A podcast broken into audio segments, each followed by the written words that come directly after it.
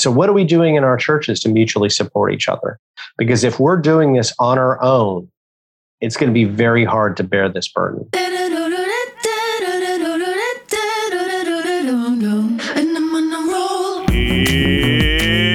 It's watering time, everybody.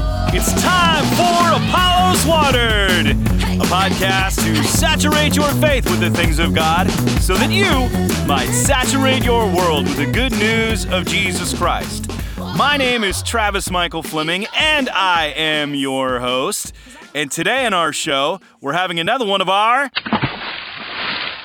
Deep Conversations. Do you ever feel like it's on you to change the world? I know that seems like a huge task, but it, it seems everywhere we turn that we're the masters of our own destiny, or at least we're told we are. But the problem is, I mean, the idea of changing the world is great, but how about just getting out of bed in the morning and maybe even making the bed? Because I don't know about you, but I get tired of the daily grind, the constant pressures, the constant refereeing between my kids, or living up to expectations. And that might be my own or somebody else's. And I don't know about you, but do you really find yourself looking for ways to self medicate? And I'm indicting myself here right now, where I just want to scroll a little bit longer. I just want to binge that show. I just want to tune out for a little bit. Or maybe I'm going to go online and I'm going to try to find how to be a better dad or how to be a better director or a friend or father or a Christian or brother or whatever it is. And there are all these techniques out there, all these solutions, five ways to be a better dad, six ways to be a better husband. But do any of these really solve the problem? Now, I'm not saying that we are just doomed to no hope, that there are solutions. But I do think that we wrongly believe this idea that if we just do the right thing, everything else will fall into place. And sometimes life just isn't that way. Sometimes we do everything right, and it doesn't seem to work the way that we want it. That's why today we're going to be talking again with Alan Noble. If you didn't catch last week's episode, I would encourage you to go back and listen now because it lays the groundwork for what we're going to be talking about today. And last week, we talked about this radical idea that society gives us a promise. And this promise is that when we define ourselves and announce it to the world, that we'll find fulfillment. But it's not really true. It's actually a false promise. It creates this burden of self justification. That's what Dr. Noble calls it. And really, we can't ever live up to that standard that we create. And paradoxically, it's only when we see that we belong to Christ that we can truly be free. And all of these understandings of technique kind of fall into place. This week, we're going to look at some of the implications of that fact. Whether it's the modern epidemic of self medication to looking for techniques to be better, we are addicted to efficiency. Now, I'm not saying that efficiency is a bad thing, but I am saying is that we need to rethink what this efficiency or this idea of efficiency and having the right technique is really doing to us. Because it's only really when we have God that we find true freedom. When we surrender to Him and realize that there's not always one exact way of doing things. I mean, there is one way of worshiping God and obtaining salvation. But when it comes to living in the modern world, the only real solution is following Him. And when we get His perspective, He showed us how to live within the world, shows us how to be whole people. That's what we want to be is holistic. That's what we talk about on here is being missio holistic in our approach, which means thinking about the mission of God for all of life with all of who we are, where we are. Because watering our world doesn't just mean being, it also means doing. And it's hard to be doing if we're not ever being. So I would encourage you, listen in as Dr. Noble and I talk about what it means to not belong to ourselves, but belong to God. Happy listening.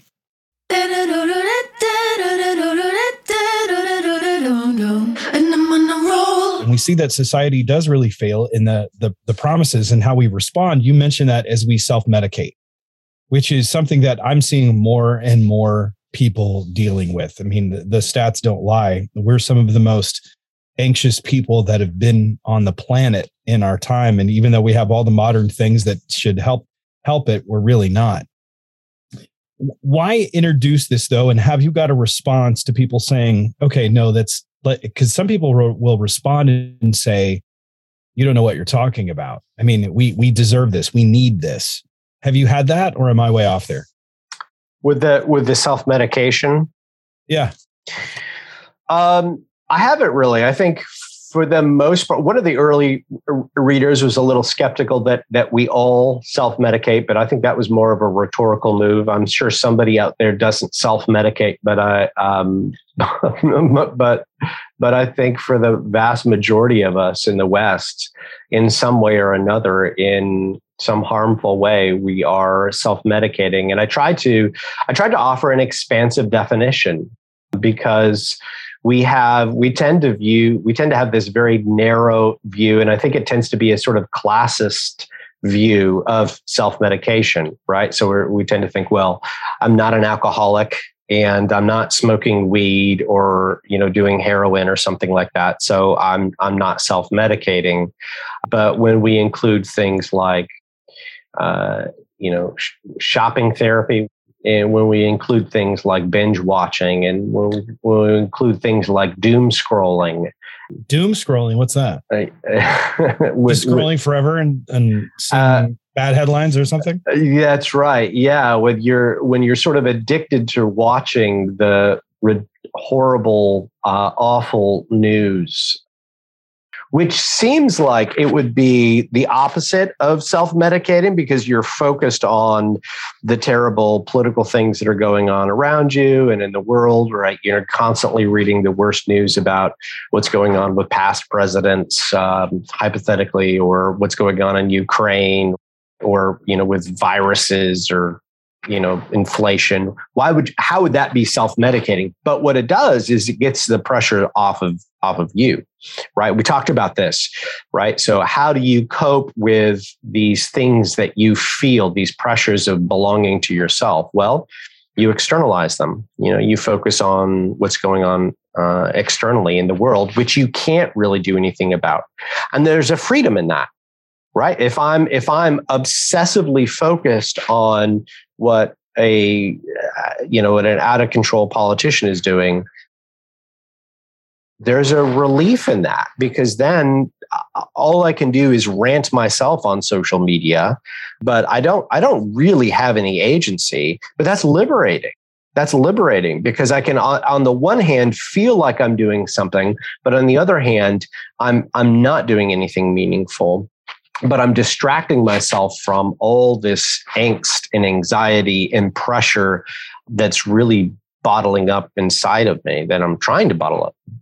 So, yeah, even doom scrolling can be a, a kind of way that we self medicate. So, I really haven't had many people push back against that once I've introduced the idea and given a long enough list and, and acknowledged that a lot of these things, like I think exercise can be a way we self medicate.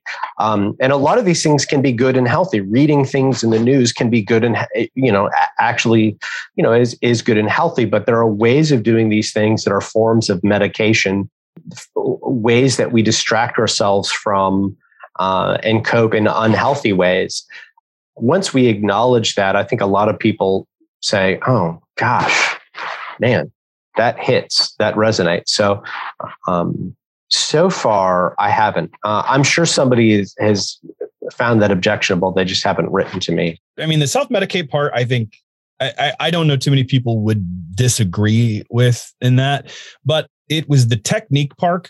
I, I didn't bristle. I went, oh no, because I know some people that are all about technique. And if I have the right system and if I do this, here we go. And I was like, kind of like shifting the book over, hoping, you know, they're sitting beside me going, just take a read, you know, just, just read a couple paragraphs here. Uh, first of all, describe what technique is so we can bring our people along here. And you introduce a nice philosopher here with that technique. Help other people know who our friend Jacques, I don't even know if I could say it right. Jacques Ellul, is that how you say it? That's how I say it. Okay. Jacques Ellul. Jacques Ellul, and why he is such an important person to listen to simply because you quote him quite a bit. I do. Yeah. So I judge scholars by their names. Uh, and it's not a great idea. But Jacques Ellul, because I, I give talks. No, you talk about Charles Taylor too. He's the So- worst. He's the worst name. So boring. So boring. Charles Taylor, right? What kind of name Hey, is that? Chuck. Chuck Taylor. Chuck. I should Chuck start Taylor. calling him Chuck Taylor and wear Chuck Taylors and wear Chuck Taylors, right? And then point to him. That would be good. Another one of my favorites, Zygmunt Bauman. I don't even know if I'm saying Zygmunt Yeah, you talk about him because he does the liquid modernity. You talk yeah, about because his name is great, right? I know, I loved it. It's a fun name. Is he it's Polish? a fun name. Yeah, I believe he is. He is. I'm gonna say he is. Yeah. So uh, Jacques Ellul has this this concept of technique, and and and what he says, the way to paraphrase, he roughly defines that. Uh, technique is the the effort to maximize efficiency meth- methods of maximizing efficiency in every sphere of human activity. All right? So it's not just being efficient. But it's methods of maximizing efficiency when we apply it everywhere. And his thesis in uh, technological society is that we that in the the modern world we're not just trying to be efficient; we're trying to be efficient in every place. One of the examples I give in the book is that when I was actually writing this section, I, um, I I'm a side sleeper. I love sleeping on my side, and because I'm getting old, uh, my shoulder was starting to bother me, and so I, I I searched for you know on Google why is my shoulder hurting when I'm sleeping on my side, and one of the first things that came up is. Uh, the proper, the one right method for side sleeping. And I, I didn't know this existed, but I should have known that there is a one right technique for sleeping on your side. And it's like this scientifically, and I'm, I don't know actually if it's scientific, but it probably is a scientifically proven method, the one right technique. And if you're not doing it that way, of course you're going to get hurt.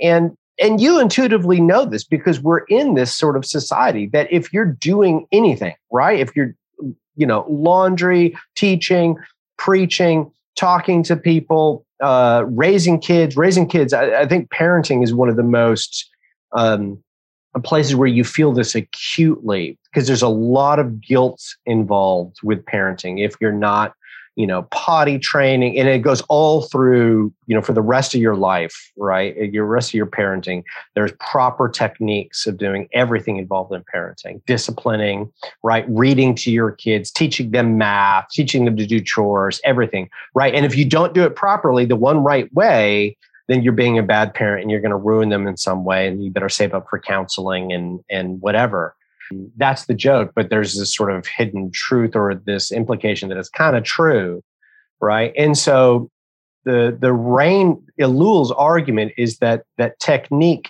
goes everywhere and it runs roughshod over all other values.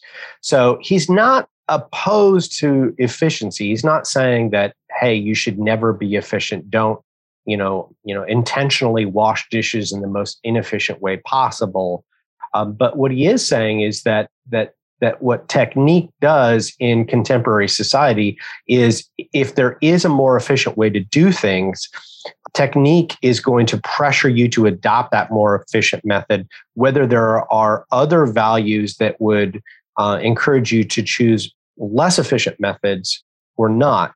And um, this is particularly important for Christians because we have other values that are uh, superior to efficiency. So things like beauty, truth, goodness, um, the spiritual virtues, right? Faith, hope, and love. Um, there are times when we have to do things that um, our, our, college president here at Oklahoma Baptist University says that, for example, our, our education is beautifully inefficient, right? To sit around and read literature in some respects is, is inefficient right? There are more efficient ways of efficient ways of getting an education but um, if you value truth if you value goodness if you value beauty then you have to do things that are that are inefficient. And so it, that's what Ellul's argument is uh, sort of the, the the two parts there. One is that technique overcomes all other things and pressures us to adopt efficiency and you see that again. I think the, the, great example is in parenting. There's this constant guilt, this constant pressure to adopt the one right way of doing everything. And you get this pressure in, you know, you're reading headlines. Here's the right way to do things. You're getting it in social media. You're getting it everywhere. And the other thing to note is that it, that it, uh, uh, all other values become secondary or tertiary, or actually they just, they're irrelevant. They don't, they just don't really matter. We're going to take a quick break and hear a word from our sponsors, and we'll be right back. The most important Bible translation is the one you read. At Apollos Watered, we use several different translations when we're studying, preaching, or teaching. But again and again, we keep coming back to the New Living Translation, the NLT. That's why we are excited to partner together. We are united in the belief that understanding the Bible changes everything. Because if you can't understand it, then you won't read it. We want you to know the God of the Bible, to water your faith so that you will water your world. That's why we recommend getting an NLT. It's the Bible in the language we speak. It's not foreign or complicated, but up close and personal. To save some money, go to Tyndale.com. Use the promo code NLT Bibles. It will give you 15% off. There's an NLT for everyone, from kids to adults, devotional Bibles, study Bibles, and so much more. Get one today because understanding the Bible changes everything, and the NLT is the Bible you can understand. A lot of these belief systems and the efficiency has found its way into the church itself. And the church i think has become a propagator of that and is it, it's become a bit of a trojan horse. You know the modernity has come in and and really kind of destroyed them from the outside even though they talk about making disciples and doing it the best way.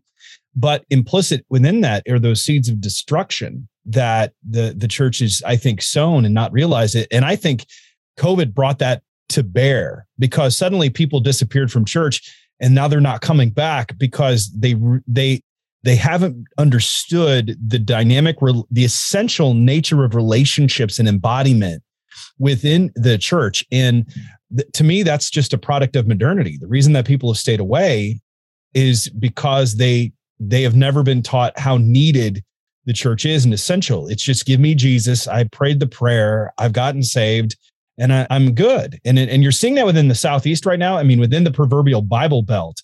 Russell Moore ran an article, I think it came out the day before yesterday on the South. And a lot of people that are leaving the church in the South, they're maintaining a lot of their convictions uh, on some things like abortion, but they're not on premarital sex or living together and even in the essential nature of going to church. So, what I like about your thesis is you're bringing it back in saying you're not your own. You don't have, I mean, there is a, a freedom in not being your own and having to choose all these things. Like you said, limitless freedom is unbearable. It's freedom with limits. It's also an understanding that you have a responsibility and that you belong not only to God, but to a people and you're engaged with that people. And that's what I found to be so illuminating as you've written, not being our own, but belonging to Christ. I'm trying to find this other part in here because you had so many different pieces and so many things to bring out. But you, you mentioned here talking about t- technique. I want to go back to technique for a minute because some people will say, well, what's wrong though with technique? And as you said, efficiency isn't always, it's a, not a bad thing but it's not the only thing. And you mentioned defining the problem, explaining why it exists, develop a targeted solution. This isn't you saying that we need to do this. This is how we have gone about it and implement the solution. And the idea is, is we think there's a solution to every problem or there's a one way to do everything. And there's not always one way. I, like I tell people, only God was a perfect parent and we still rebel you know so there's not this but i hear people say that like i thought I, I, had one woman tell me she was she was my hygienist my dental hygienist and she she fully said i was told that if i homeschooled my kids they would in, interrupt like in they would go to go to heaven basically. And i know that seems extreme but her her children had both rebelled. And i thought to myself i'm like there's not just one way to do it. I've seen other parents come to me and they say well this is a biblical parenting model what what biblical parenting model is it? I don't remember Jesus giving us a, a biblical parenting model. And I had I, I asked one guy to tell me, I said, what is this biblical parenting model? And and his children are grown now, but he said, well, there's a, a blanket and you put the child on the blanket. And so they understand limits. And I'm like, oh, where's that at in scripture? There's nowhere that this stuff is in there. But everybody just slaps this biblical label on it as if this is the the the the biblical idea of parenting. Yes, the Bible teaches individual responsibility. It teaches leading people, being there for them, loving them, encouraging, forgiving them. But a blanket or one form of school is going to be the the determiner of your child's future. That's just an unbearable. I mean, it's not just it's not true. Not eh, eh, it's not biblical at all. So with you seeing a lot of that, I mean, how do you how do you res- I don't want to say how do you respond? I mean, you responded by writing a book. But why why is it, I guess, that we need to know that we are not our own? I mean, I, I've elaborated on it, but I want you to describe it a little bit more. So first of all, it is an unbearable burden. So actually, here's a, here's where I want to take this. You know, you that that passage you read, if I remember the context, I'm actually talking about the fact that I can't actually give a five step plan to fixing society. This is one of the most challenging parts of the book is that once you accept that you are not your own, it it helps it gives you peace. And this is something you mentioned earlier. Society's still going to pressure you. So let's let, here's an example. Here's an example. Let's say you have a stay-at-home mom who's highly educated, somebody who could have a career, but she understands the value and just for various life reasons, it's it's great to work, but for various life reasons, they're they're choosing, she's choosing to stay home. And she knows that it's a beautiful thing to stay home with your children and that's a choice that she's making that their their family is making and it's uh, god honoring and that she's no less of a person for staying home with her children that having a career doesn't make her a, a uh, doesn't give her identity that it doesn't give her doesn't define her that it's not the thing that the one thing that's going to give her worth that her worth is in god belonging to god her identity is grounded in God's uh, love for her, these sorts of things. But the fact is that when she goes and she meets uh, other adults, it's not going to be uncommon for even people who, who in theory, love the idea of stay-at-home moms who think maybe that, that women should stay at home and shouldn't have jobs. It's not going to be uncommon for them when when they meet her, other women, in fact, to say, "What do you? So what do you do?" When she says, uh, "Oh, I stay home with the kids." Oh, that's great. So, what does your husband do? And there to be this sort of flip it, flip it, you know, just sort of, uh, you know, there's nothing interesting about you, you know, and that adds up. That adds up to this kind of pressure, which is what you described. So even when you can internalize and you can acknowledge and you can accept, okay, my identity is grounded in God's witness to my existence in the world. My purpose is grounded in God's love for me and his acknowledgement and purpose he has given for me. I get my meaning from God, my value, all these sorts of things. Society is still going to be saying, tap, tap, hey, you know what? Pick up pick up this burden, pick up this boulder, put it back on your shoulder and start carrying it up the mountain again. This is your this is your job. Pick it back up. Pick it back up every day over and over again. And so one of the things I've been telling people is that this is not, you know, sometimes people on, you, on Instagram will say you need a, a mindset change. You know, the, the, just you just got to change your mindset and then mindset fix and then you're good. And I'm sorry, this is not that. This is not that. And it is, it is peace. It will give you peace. It will give you assurance. It is, uh, it, it, it is valuable. It is a comfort, right? What is your only comfort in life and in death? Uh, it is that. But I, I want to be honest with people and I want them to know that society's still going to be poking them. It's still going to be saying, hey, pick up that boulder, go back up the hill. And so, in the context of that passage, I'm trying to acknowledge all right, there's no five step plan, there's no technique for fixing society. So, what do we do? So how do we how do we go about this? Kind of where I've landed on that is this this idea that we need to instead of another technique, uh, we need to be people who have this radical and from the world's perspective an absurd hope in God and his provision. I don't know how society changes. I don't know how it improves. But I do believe that God is a God who can radically change things. And I think that we have an obligation to make spaces where we are mutually supporting each other.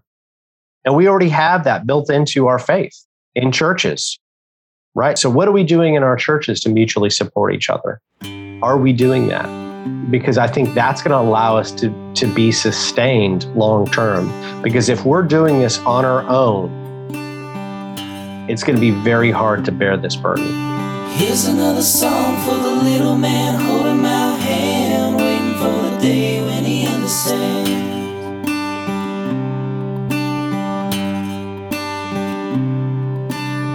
There's these moments in life that really hit you straight in the gut, you feel the weight.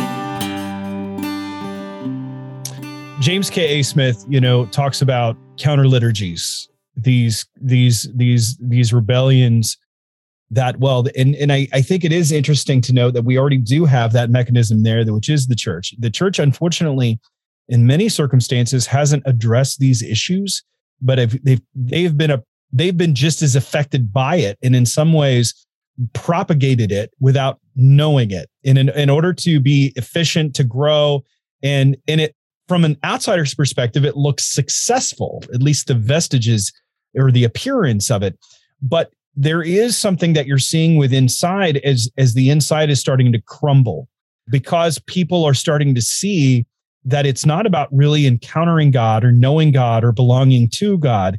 There's the idea of a, a self help, a self fix, which is got a Christian terminology attached to it, such as sanctification, but really implicit within it is this idea of push your boulder, as you said, the, the metaphor that you used.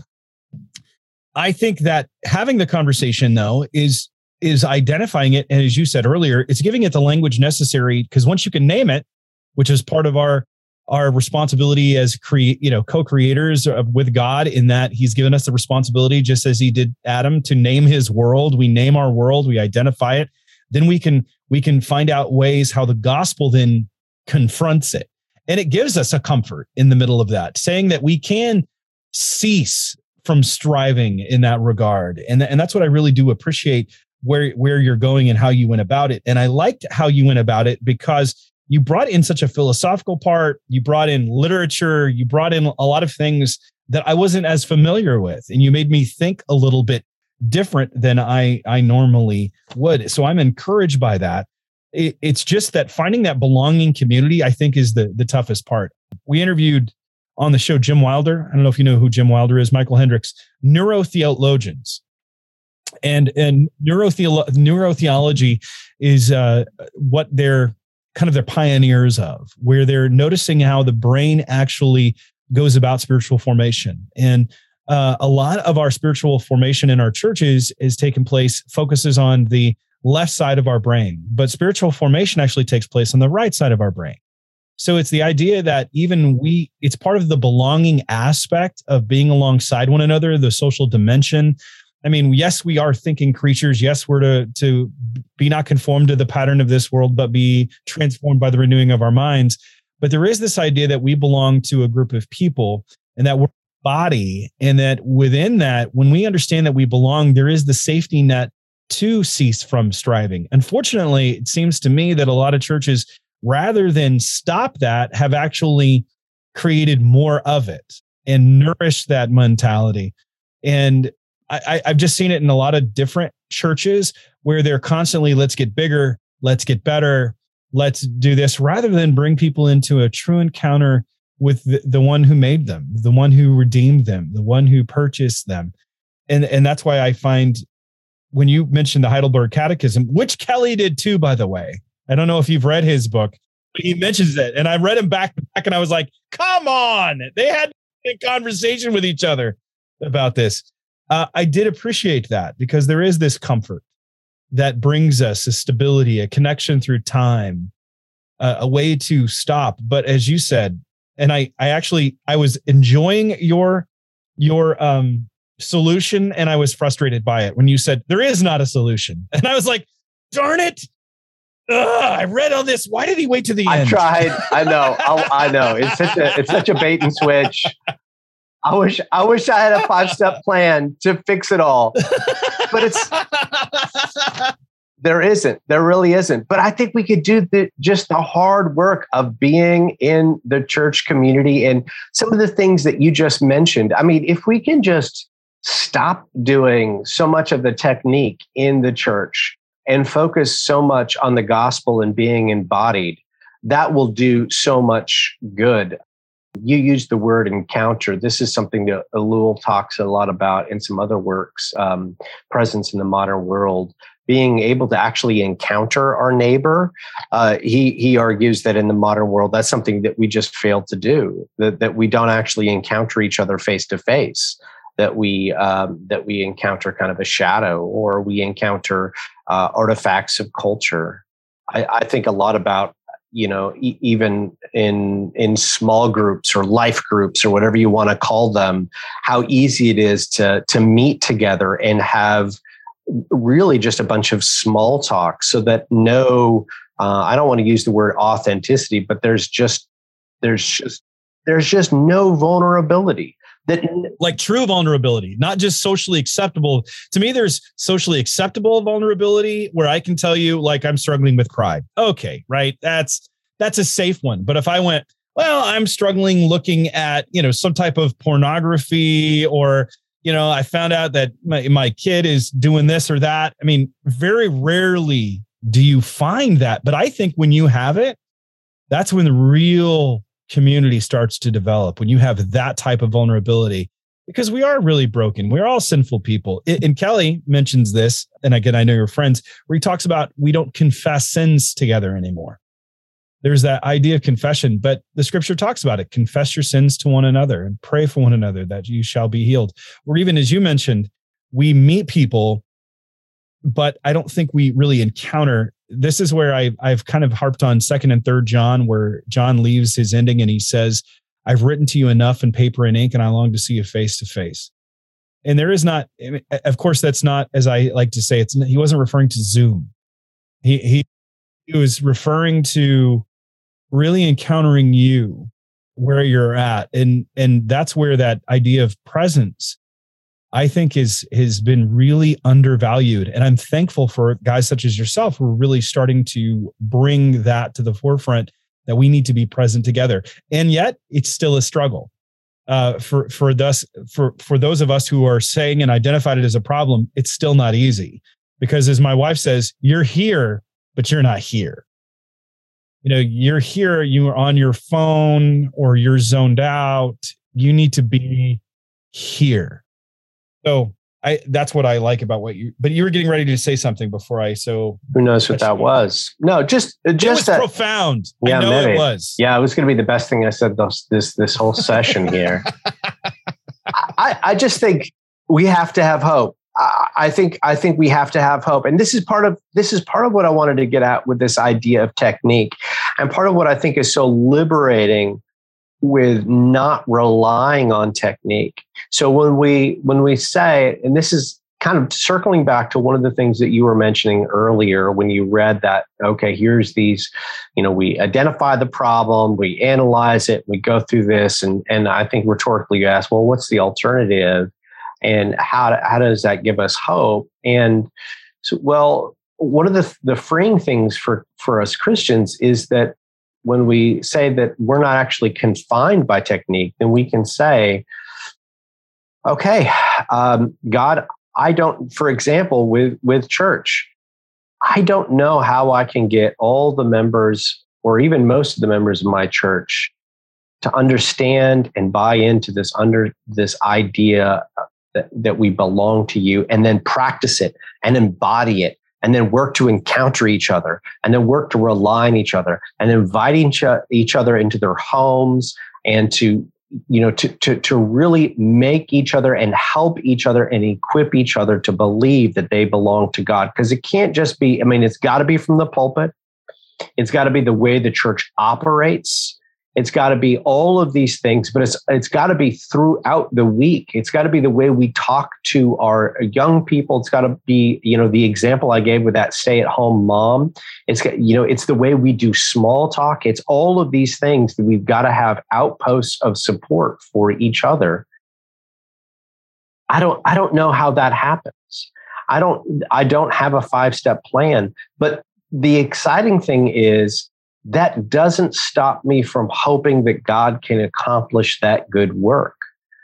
And if I'm confined, if I'm constrained to like a business strategy or to a uh, to technique, then I've got to have that. That's my only hope. I've got to have that five step plan. Otherwise, I'm screwed. But because I believe in a God who can work miracles, I can say, all right, here are things, here are steps I can take and I can hope all things and I can believe that God can accomplish this good work. And my task, my task is to be faithful to the things that God has put before me and trust him for the for the fruit. And to me that gives me hope. To me that gives me hope because I'm both a, I tend to be kind of a realist and uh, and an optimist, which might not make make sense, but I don't like to be a pessimist, but I also look at the world and it seems like a big mess. So that's that's that's where I'm at. Look at you. You're running in circles. Which way will you turn?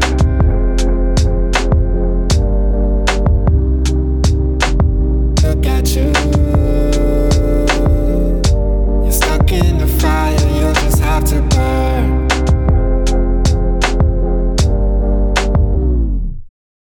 I like to draw attention to Paul. We have this tendency to look at the early church and say, hey, they were perfect. I want to be in that Acts chapter two world where they were fellowshipping and had everything together in common. But that didn't last forever. And you have the reports where you know, Paul kind of laments and he says, I've been danger in the street. I've been in danger in the city. I've been naked. I've been thirsty. I've been hungry. I've been betrayed. I went through all this. And then I've got my daily anxiety for all these churches that I keep hearing about. In Corinth, I hear that a guy's sleeping with his stepmother and they're getting drunk at communion. In Philippi, these two women are fighting with one another. In Thessalonica, they're quitting their jobs and setting up tents, waiting for Jesus to come back. I mean, for crying out loud, there's there's just a lot of issues that are going on in, in these fledgling churches. And so that to me is freeing because I realize that there's not a perfect church. Um, I mean, even when I hear people say, let's be a New Testament church, and I'm like, which one? You know, the one that lost its first love, the one that was, you know, tolerating the, the, the Nicolaitans, uh, you know, what, what, which church? But I do find, I do find that every generation has to redefine the faith in their time. And they have to find and affirm the gospel affirms something in every culture and in every time and it challenges something in every culture and in every time. And this is where I think that modernity, while it is a wonderful thing in that it's brought a lot of modern conveniences our way. I mean, who wants to go back to some of the bloodletting? You know, we don't need to go back to that. We have surgeries, we have techniques. Those things have been good. But when those things have been brought into the church and we have been dehumanized in the process because we have seen the gospel as a product rather than a personal encounter. I think this is where we have to stop and say, okay, we have to re redefine ourselves and redefine our faith as as they would say in the Reformation, semper reformandum. You know, we have to always be reforming. And this is where I think your work is important because it's shining, um, kind of like putting up a mirror and identifying the faults of our own time and saying, this is what the gospel of challenging this is what it, it's affirming, but this is where we need to find a way forward. And I may not know it, but I'm a part of the conversation with you in that journey. And I, I think that's why your book is an important work. What what do you see, or what would what what have been the responses that you have received from your book thus far? There's been a there has been a spectrum. Um, I, I've gotten a lot of people who have who have thanked me for as we talked about earlier, for giving a vocabulary to things that that they have felt, and that's been really that's been really affirming because my favorite books have done that very thing. I mean, we mentioned Chuck Taylor, Charles Taylor, and and actually Jacques Ellul. Those are those are two authors who gave me names for things that I felt intuitively, but I couldn't piece together, and I and I didn't understand. And uh, I love that, and so that's been really affirming. There have been some people who who have made some comparisons to uh, Kapic, and that's been really flattering because Kapic's fantastic. Is it Kapic? I've been saying Kapic. It's Kapic. I don't know. Now, now you now you've got me doubting. Now you've got me doubting. My name's. That's the first question I'm going to ask him tomorrow. Is it Kapic or Kapic? Uh, okay, KK. Anyway, Kelly. Kelly. I know Kelly. Kelly. And some to, to, to Truman, you know, some some overlap with Truman's book, and so that's been interesting. There's been some you know, some criticism, some just uh, about the wordiness. So it was interesting saying it was compact. I'm a, compact writer. You, you, know, some, you know, writing is a, an interesting process because you just get a, a, spectrum. Some some have said it's too academic, and some have said it's not academic enough. And so you just say, okay, yes, you're right. It's not an academic book. It's not an academic book, but I, I a buddy of mine, he's like, I want more footnotes. I want more footnotes. And I was like, okay, that's yeah. Fine whatever. Yeah. I, I mean, I, yeah. Everybody's got their thing, you know, everybody's yeah. got their thing. I understand. Yeah. But it, it is, it's a, it's a labor of love. What, what, now that the book is out and you wrote it when, I mean, when did you write it, actually write it? I don't know. That's a great question. I mean, I think I, the idea started percolating in 2019. And so 20, maybe started 2019, 2020, 2019 through 2020, I think. And what is the thing that you wish you would have done different? You know, I don't I don't know that I wish I would have done anything different. And and here's the reason I say that is because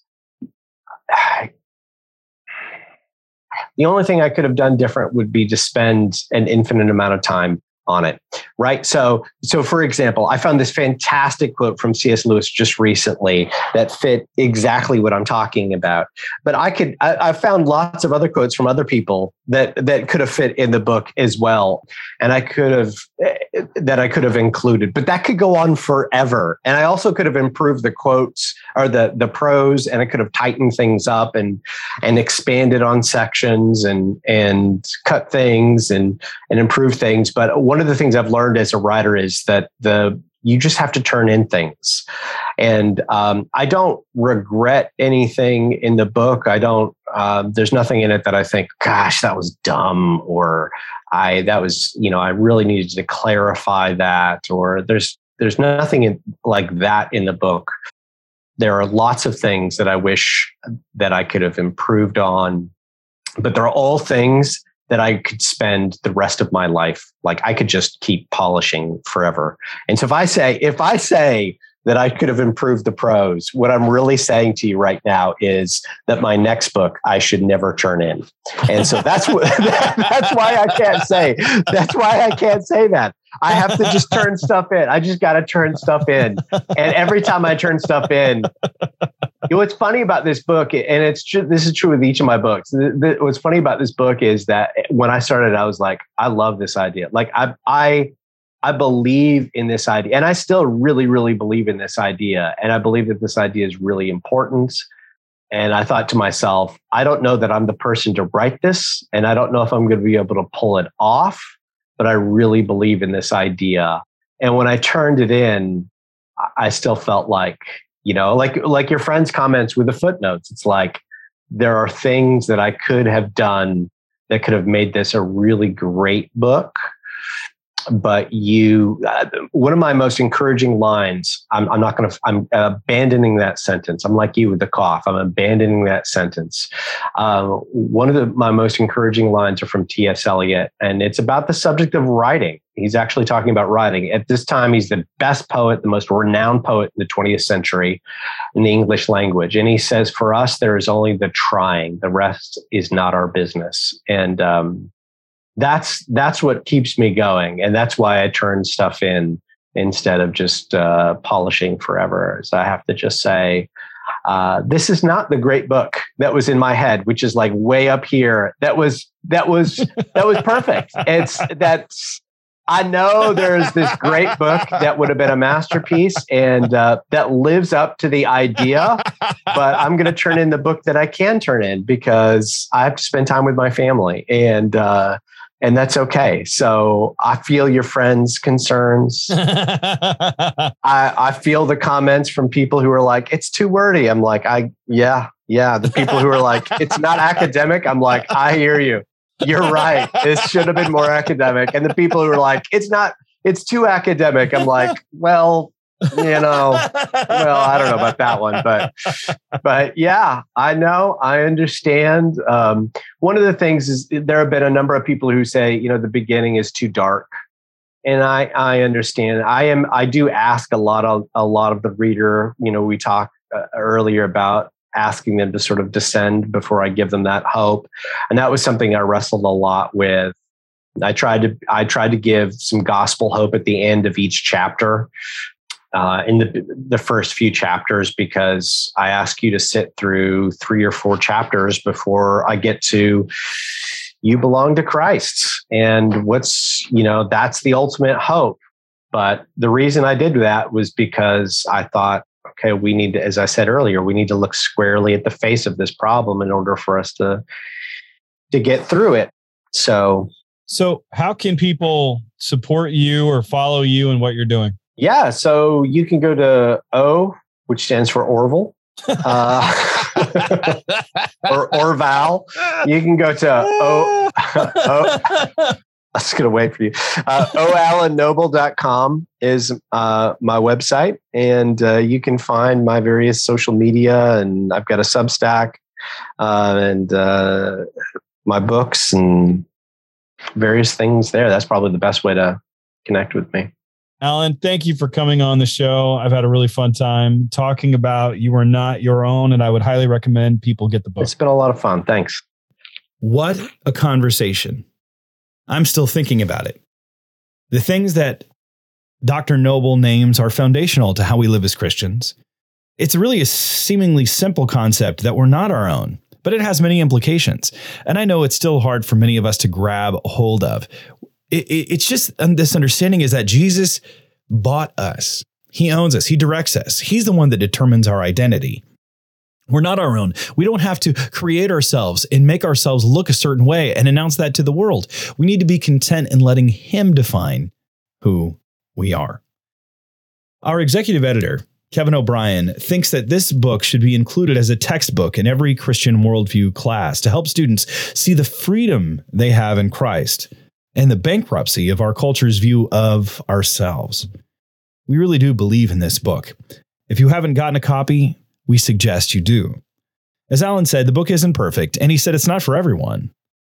But it gives us a language for a very important aspect of our faith, and that's simple that we belong to God, that we were bought at a price because of what Jesus did on the cross for us. And because we are a part of his body, we belong to one another, to his church. Apollos Watered is not a replacement for the church. We don't want to be. Instead, we want to come alongside. We're going to be doing things in the coming months to help foster community among our listeners, to develop connections and a deeper bond so that they too will go forth to water their worlds, to help their churches. But here's the thing even that is not a replacement for going to church. We are a part of the church. And our goal, just like Apollos of old, is to water the church so that we can all face the challenges of living for Christ in an often hostile world. Not just on Sundays, but really in every area of life. Next week, we're going to be talking with author and theologian Kelly Kapic about his book, You're Only Human. if you sense a theme, you are correct, because Kelly brings out the pastoral side of who we are as human beings. If God has used this episode to help water your faith, would you consider being a partner with us? Go to apolloswater.org, click the support us button. You'll be glad that you did. That's it for today's episode, everybody. I want to thank our Apollos Water team for making this happen. And I want to tell you water your faith water your world. This is Travis Michael Fleming signing off from Apollos Watered. Stay watered, everybody.